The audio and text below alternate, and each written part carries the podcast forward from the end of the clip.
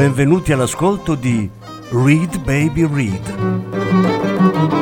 un programma di reading letterario radiofonico a cura di Franco Ventimiglia e Claudio Tesser. Voce Franco Ventimiglia. Regia Claudio Tesser.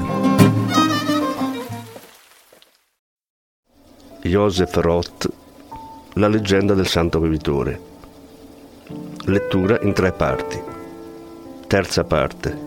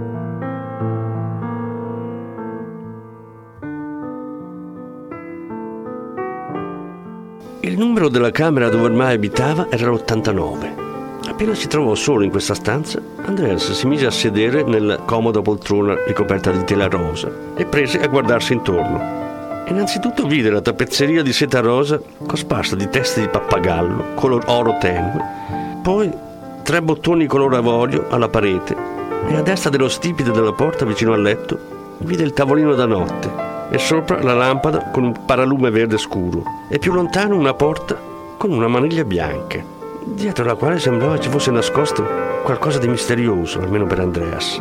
C'era poi vicino al letto un telefono nero messo in modo che anche stando sdraiati si poteva facilmente afferrare con la mano destra il ricevitore. Andreas, dopo aver osservato tutto e a lungo, con l'intenzione anche di acquistare familiarità con la camera, fu preso a un tratto dalla curiosità. Porta con quella maniglia bianca lo infastidiva e nonostante la sua paura e la poca dimestichezza con le camere d'albergo si alzò e decise di guardare dove conduceva quella porta. Doveva essere certamente chiusa, aveva pensato. E quale fu la sua meraviglia quando la porta, quasi prevenendolo, si aprì da sé. Vide allora che si trattava di una stanza da bagno, con le piastrelle luccicanti, una vasca bianca e splendente e una toilette con quello, per farla breve, che nel suo ambiente si sarebbe potuto chiamare una latrina. In quel momento si sentì anche il bisogno di lavarsi e lasciò scorrere nella vasca, dai due rubinetti, acqua calda e fredda. E mentre si spogliava per entrare, si rammaricò anche di non avere una camicia di ricambio perché aveva visto, togliendosela, che quella che aveva indosso era molto sudicia e temeva già in anticipo l'attimo in cui, uscito dal bagno, avrebbe dovuto rimetterla. Entrò nella vasca, consapevole che da lungo tempo non si era più lavato. Fece quel bagno proprio con voluttà. Si alzò, si rivestì e poi non sapeva che altro fare. Più per imbarazzo che per curiosità aprì la porta della camera, uscì sul corridoio e vi scorse una giovane donna che in quel momento usciva dalla sua camera, proprio come lui.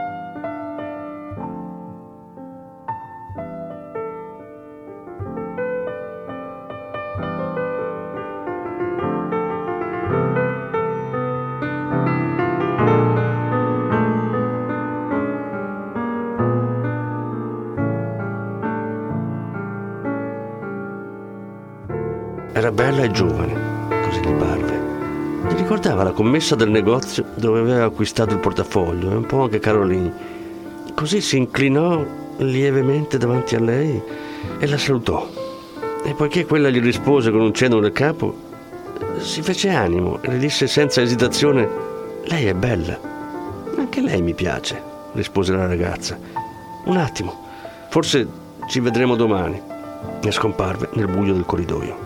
Ma lui, bisognoso d'amore come era improvvisamente diventato, guardò il numero della porta dietro cui lei abitava. Era il numero 87. Se lo impresse nel cuore. Tornò in camera sua, stette in attesa, in ascolto, e già era deciso a non aspettare l'indomani per incontrarsi con la bella ragazza. Anche se il susseguirsi quasi ininterrotto dei miracoli negli ultimi giorni lo aveva già convinto che la grazia si era posata su di lui, pure riteneva proprio per questo di essere autorizzata a una specie di spavalderia, così da dover anche, diciamo per gentilezza, prevenire la stessa grazia, senza offenderla minimamente. Quando gli parve di sentire i passi leggeri della ragazza, del numero 87, aprì appena un po' la porta della sua camera e vide che era proprio lei che tornava. Quello che invece non notò, certo per la sua lunga mancanza d'esercizio, fu il particolare non trascurabile che anche la bella ragazza si era accorta di lui che spiava. Così che la ragazza fece in fretta e furia ordine in camera sua, un ordine più apparente che reale, come aveva imparato dal mestiere e dall'abitudine. Spense il lume centrale si sdraiò sul letto e alla luce della lampada del tavolino da notte prese un libro e si mise a leggerlo. Ma era un libro che aveva già letto da tanto tempo. Dopo un po' sentì bussare timidamente alla porta, come del resto si aspettava, e Andreas entrò. Rimase fermo sulla soglia, pur essendo già sicuro che dopo un istante sarebbe stato invitato ad avvicinarsi. La bella ragazza non si mosse dalla sua posizione. Non posò nemmeno il libro, chiese soltanto: E lei che cosa desidera? Andreas, che per il bagno, il sapone, la poltrona, le teste di pappagallo della tappezzeria e il vestito si sentiva più sicuro, rispose: Non posso aspettare fino a domani, cara signorina. La ragazza taceva. Andreas le si avvicinò. Le chiese che cosa leggeva e disse francamente: A me i libri non interessano. Io sono qui soltanto di passaggio, disse la ragazza sul letto. Rimango soltanto fino a domenica. Da lunedì, infatti, devo ritornare in scena a Cannes. E che cosa fa? chiese Andreas. Sono ballerina al casino. Mi chiamo Gabby. Non ha mai sentito il mio nome? Sì, certo, lo conosco dai giornali. Mentì Andreas e stava per aggiungere che mi servono per coprirmi, ma si trattenne. Si sedette sulla sponda del letto e la ragazza non ebbe nulla al contrario. Posò anzi il libro e Andreas rimase fino all'alba nella camera numero 87. La mattina di sabato Andrea si svegliò con la ferma decisione di non separarsi più dalla bella ragazza fino alla sua partenza. Anzi, in lui già sbocciava il tenero pensiero di un viaggio a Cannes con la giovane donna, giacché come tutti i poveri, e soprattutto i bevitori poveri, era portato a considerare grandi le piccole somme che aveva in tasca. Quella mattina contò i suoi 980 franchi ancora una volta e siccome erano in un portafoglio, e il portafoglio era nella tasca di un vestito nuovo, la somma gli parve dieci volte più grande. E così non si ritò affatto. Quando un'ora dopo che l'aveva lasciata, la bella ragazza entrò da lui senza bussare. E poiché questa gli chiedeva come avrebbero passato insieme il sabato prima della sua partenza per Cannes, egli rispose a caso Fontainebleau. Da qualche parte, come in sogno, aveva forse udito questo nome, ma ad ogni modo non sapeva perché e come mai gli era venuto sulle labbra. Presero un tassì e partirono per Fontainebleau, dove risultò che la bella ragazza conosceva un buon ristorante, in cui si potevano mangiare buone cose e bere buon vino. Conosceva anche il cameriere, lo chiamava per nome. E se il nostro Andreas fosse stato per natura geloso, avrebbe potuto perfino andare in collera. Ma non era geloso e quindi non si arrabbiò. Passarono un certo tempo a bere e a mangiare e poi di nuovo col tassì tornarono in città ed un tratto la sera sfolgorante di Parigi fu dinanzi a loro e loro non sapevano che cosa farsene, proprio come succede a quelle persone che non hanno nulla in comune e si sono incontrate soltanto per caso. La notte si apriva dinanzi a loro come un deserto troppo luminoso e non sapevano più che cosa farsene l'uno dell'altro dopo avere con leggerezza dissipato un'esperienza essenziale che è data a un uomo e a una donna. Così decisero per quella che è la risorsa degli uomini del nostro tempo quando non sanno che cosa fare, andare al cinema. E là sedevano, e non c'era buio fondo, e nemmeno buio, semmai appena una certa penombra.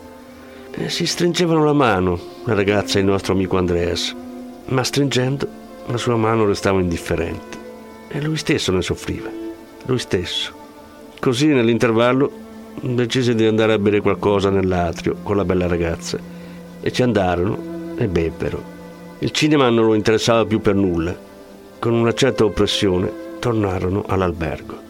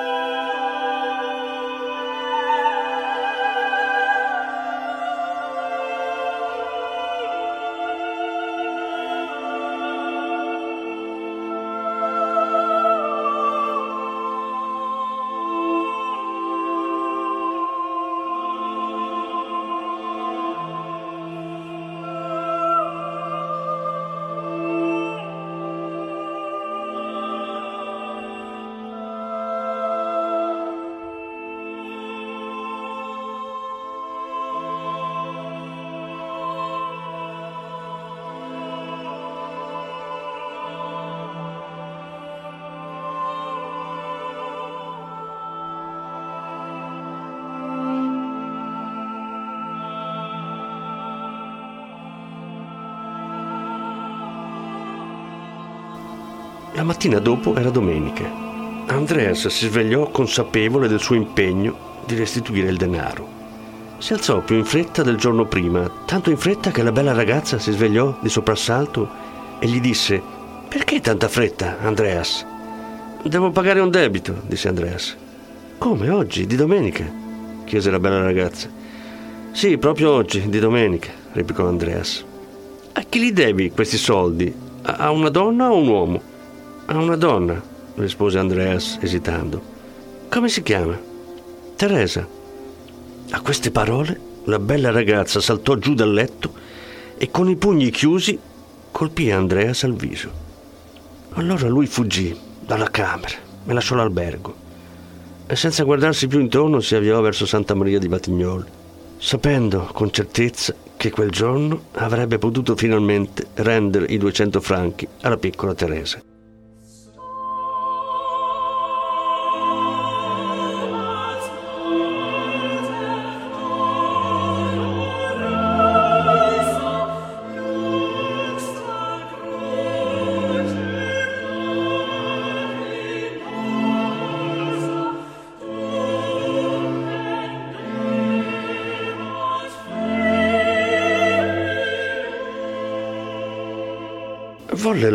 Provvidenza, o come direbbero le persone meno credenti il caso, che ancora una volta il nostro Andreas arrivasse appena dopo la messa delle dieci.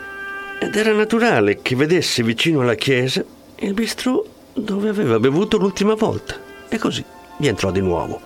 Ordinò quindi da bere, ma cauto come era, e come sono tutti i poveri di questo mondo, anche se hanno vissuto miracoli su miracoli, verificò innanzitutto se aveva davvero denaro sufficiente e tirò fuori il suo portafoglio. Allora si accorse che dai suoi 980 franchi non era rimasto più granché. Aveva infatti soltanto 250 franchi. Ci pensò su e si rese conto che era stata la bella ragazza in albergo a prendergli tutti i soldi. Ma al nostro Andreas non importava nulla. Si disse che per ogni piacere bisogna pagare. Aveva avuto il piacere, quindi doveva anche pagare. Era deciso ad aspettare lì finché suonassero le campane, le campane della vicina cappella, per andare alla messa e saldare finalmente il debito alla piccola santa. Intanto aveva voglia di bere e ordinò da bere. Beve. E quando le campane che invitavano alla messa cominciarono a rintronare, lui chiamò Cameriere, vorrei pagare. Pagò, si alzò, uscì fuori e subito davanti alla porta si scontrò con un uomo enorme, dalle spalle molto larghe. Lui lo chiamò subito per nome Wojtek! L'altro gridò allo stesso tempo Andreas!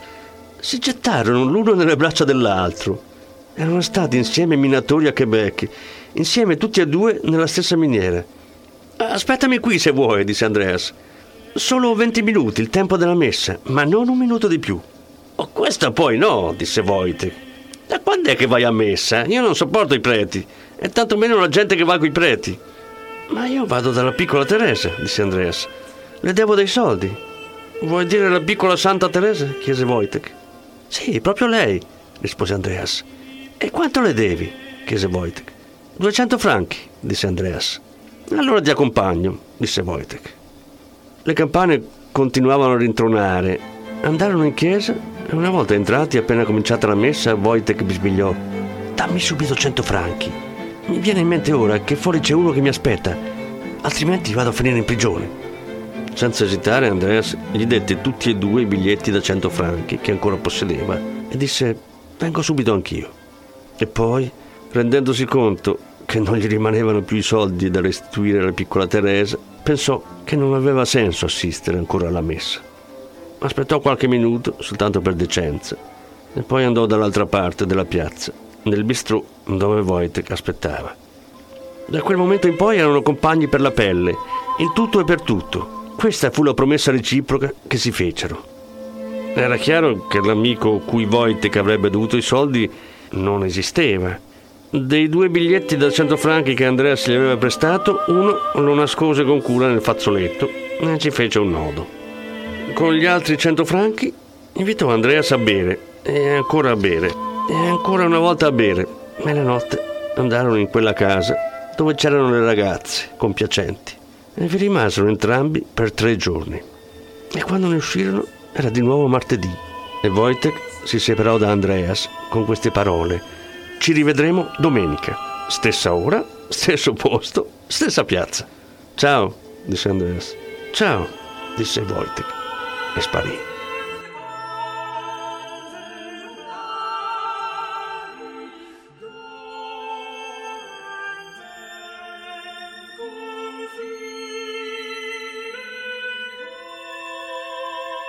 Era un pomeriggio piovoso di martedì e pioveva così fitto che un attimo dopo Wojtek era addirittura sparito, o almeno così sembrò ad Andreas. Gli sembrò di aver perduto il suo amico nella pioggia, proprio come per caso lo aveva incontrato.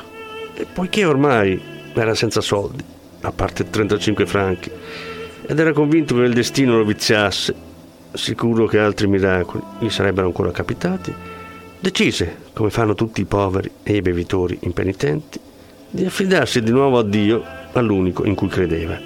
Andò quindi alla Senna e scelse la solita scala che conduceva alla residenza dei vagabondi. E lì si imbatté in un uomo in procinto di salire la scala, che gli parve di conoscere molto bene. Perciò Andreas lo salutò cortesemente.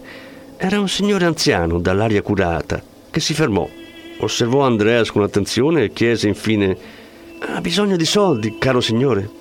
Dalla voce Andreas riconobbe quel signore che aveva incontrato tre settimane prima e così disse: Ricordo bene di essere ancora in debito verso di lei. Dovevo restituire il denaro alla Santa Teresa, ma sa, nel frattempo sono successe tante cose. Già due volte mi è stato impossibile restituirlo. Ma si sbaglia, disse l'anziano signore ben vestito. Non ho l'onore di conoscerla. Mi scambia evidentemente con qualcun altro. Ma comunque mi pare che lei si trova in difficoltà. E riguardo alla Santa Teresa di cui ha parlato ora, io le sono tanto obbligato umanamente che posso senz'altro anticiparle il denaro che le serve. Di quanto si tratta? Di 200 franchi, rispose Andreas. Ma scusi, lei non mi conosce neppure. Io sono un uomo d'onore, però lei non ha nemmeno la possibilità di sollecitarmi la restituzione perché è vero, il mio onore ce l'ho, ma non ho un indirizzo. Dormo sotto uno di questi ponti. E che cosa importa? disse il signore. Anch'io dormo là di solito. E lei, accettando questi soldi, mi fa davvero un piacere di cui non le sarò mai abbastanza riconoscente, perché anch'io devo tanto alla piccola Teresa. Allora, disse Andreas, sono senz'altro a sua disposizione. Prese i soldi, aspettò un po' finché il signore fu salito su per gli scalini e poi salì anche lui i medesimi scalini si recò per la via più breve nella Rue de Catouin al suo vecchio ristorante russo armeno Taribari e lì rimase fino a sabato sera. Allora si ricordò che l'indomani era domenica e che doveva andare nella cappella di Santa Maria di Batignolles.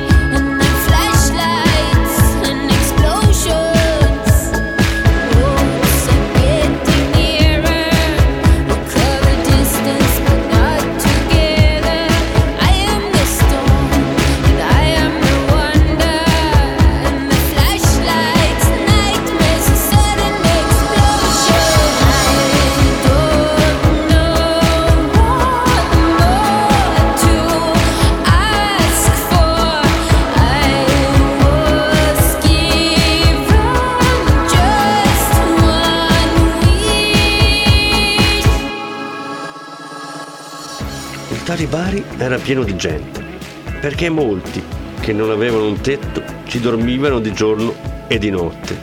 Di giorno dietro il banco e di notte sdraiati sui sedili imbottiti. Andreas si alzò prestissimo la domenica, non tanto per paura di perdere la messa, quanto perché temeva che il padrone gli avrebbe chiesto di pagare le bevande, il vitto e l'alloggio di tutti quei giorni. Eh, ma si sbagliava. Il padrone si era alzato già molto prima di lui. Il padrone lo conosceva da tempo e sapeva che Andreas tendeva a cogliere ogni occasione per evitare di pagare. Così che il nostro amico fu obbligato a pagare lautamente pasti e bevande da martedì a domenica e anche molto più di quanto avesse in realtà bevuto e mangiato, perché il padrone del Taribari sapeva distinguere quali dei suoi clienti erano bravi a far di conto e quali no. E il nostro Andreas apparteneva a quelli che non erano bravi, come succede a molti bevitori. Andreas sborsò quindi gran parte del denaro che aveva con sé e ciò nonostante si avviò verso la cappella di Santa Maria di Batignolles. Ma sapeva bene di non avere abbastanza soldi per restituire tutta la somma alla Santa Teresa. E pensava pure al suo amico Wojtek, con cui aveva l'appuntamento, né più né meno di quanto pensava alla sua piccola creditrice. Così arrivò davanti alla cappella e purtroppo di nuovo la messa delle dieci era finita e ancora una volta gli veniva incontro il fiume della gente e quando, per abitudine, prese la via del bistrò, si sentì chiamare da dietro e di colpo avvertì una mano robusta sulla sua spalla. Voltandosi vide che era un poliziotto. Il nostro Andreas, che noi sappiamo, come molta gente della sua specie non possedeva documenti, si spaventò e già si toccava in tasca, solo per dare l'impressione di avere qualche documento valido. Ma il poliziotto disse: So già che cosa sta cercando. È il suo portafoglio, che ha appena perduto. È inutile che lo cerchi in tasca. Eccolo qua. E questo succede, aggiunse scherzoso, se la domenica già di prima mattina si sono bevuti tanti aperitivi. Andreas afferrò il portafoglio. Ebbe a malapena la calma necessaria per sollevare un po' il cappello e se ne andò difilato nel bistrò di fronte. Là c'era già Wojtek e non lo riconobbe alla prima occhiata, ma solo dopo un momento. In compenso, il saluto del nostro Andreas fu tanto più affettuoso e non la finivano più di invitarsi l'un l'altro a prendere posto. Wojtek, gentile come lo è la maggior parte delle persone, si alzò dal sedile imbottito per offrire ad Andreas il posto d'onore. E vacillante com'era, fece il giro del tavolo. Gli si sedette di fronte su una sedia e si mise a dire tante gentilezze. Bevvero soltanto per no. Mi è di nuovo successo un fatto straordinario, disse Andreas. Mentre sto per venire qui al nostro appuntamento, un poliziotto mi mette la mano sulla spalla e mi dice ha perduto il suo portafoglio. E me ne dà uno che non è affatto mio. Io lo metto in tasca e adesso voglio vedere di che cosa si tratta. E con ciò tirò fuori il suo portafoglio e guardò. Ci sono dentro alcune carte che non interessano, per nulla, ma trova anche del denaro. Conta i biglietti, sono esattamente 200 franchi. A questo punto Andrea si esclama: Vedi, è un segno di Dio. Ora attraverso la piazza e pago finalmente il mio debito. Ma hai ancora tempo per farlo, fino a quando termina la messa, replicò Wojtek. Che bisogno hai della messa? Tanto durante la messa non puoi restituire il denaro. Dopo andrai in sacrestia e nel frattempo beviamo. Sì, certo, come vuoi, disse Andreas. In quel momento si aprì la porta e mentre avvertiva un terribile dolore al cuore e una gran debolezza al capo, Andreas vide che era entrata una ragazza e che si sedeva proprio di fronte a lui sul sedile imbottito. Era giovanissima giovane come gli parve non fosse mai stata nessuna ragazza veduta prima, ed era completamente vestita di colore blu cielo. Era blu come lo può essere solo il cielo in certi giorni, e soltanto in quelli benedetti. Andreas si avvicinò barcollando, si inchinò alla bambina e le disse Che cosa fa qui? Aspetto i miei genitori, che escono ora dalla messa. Vengono a prendermi qui.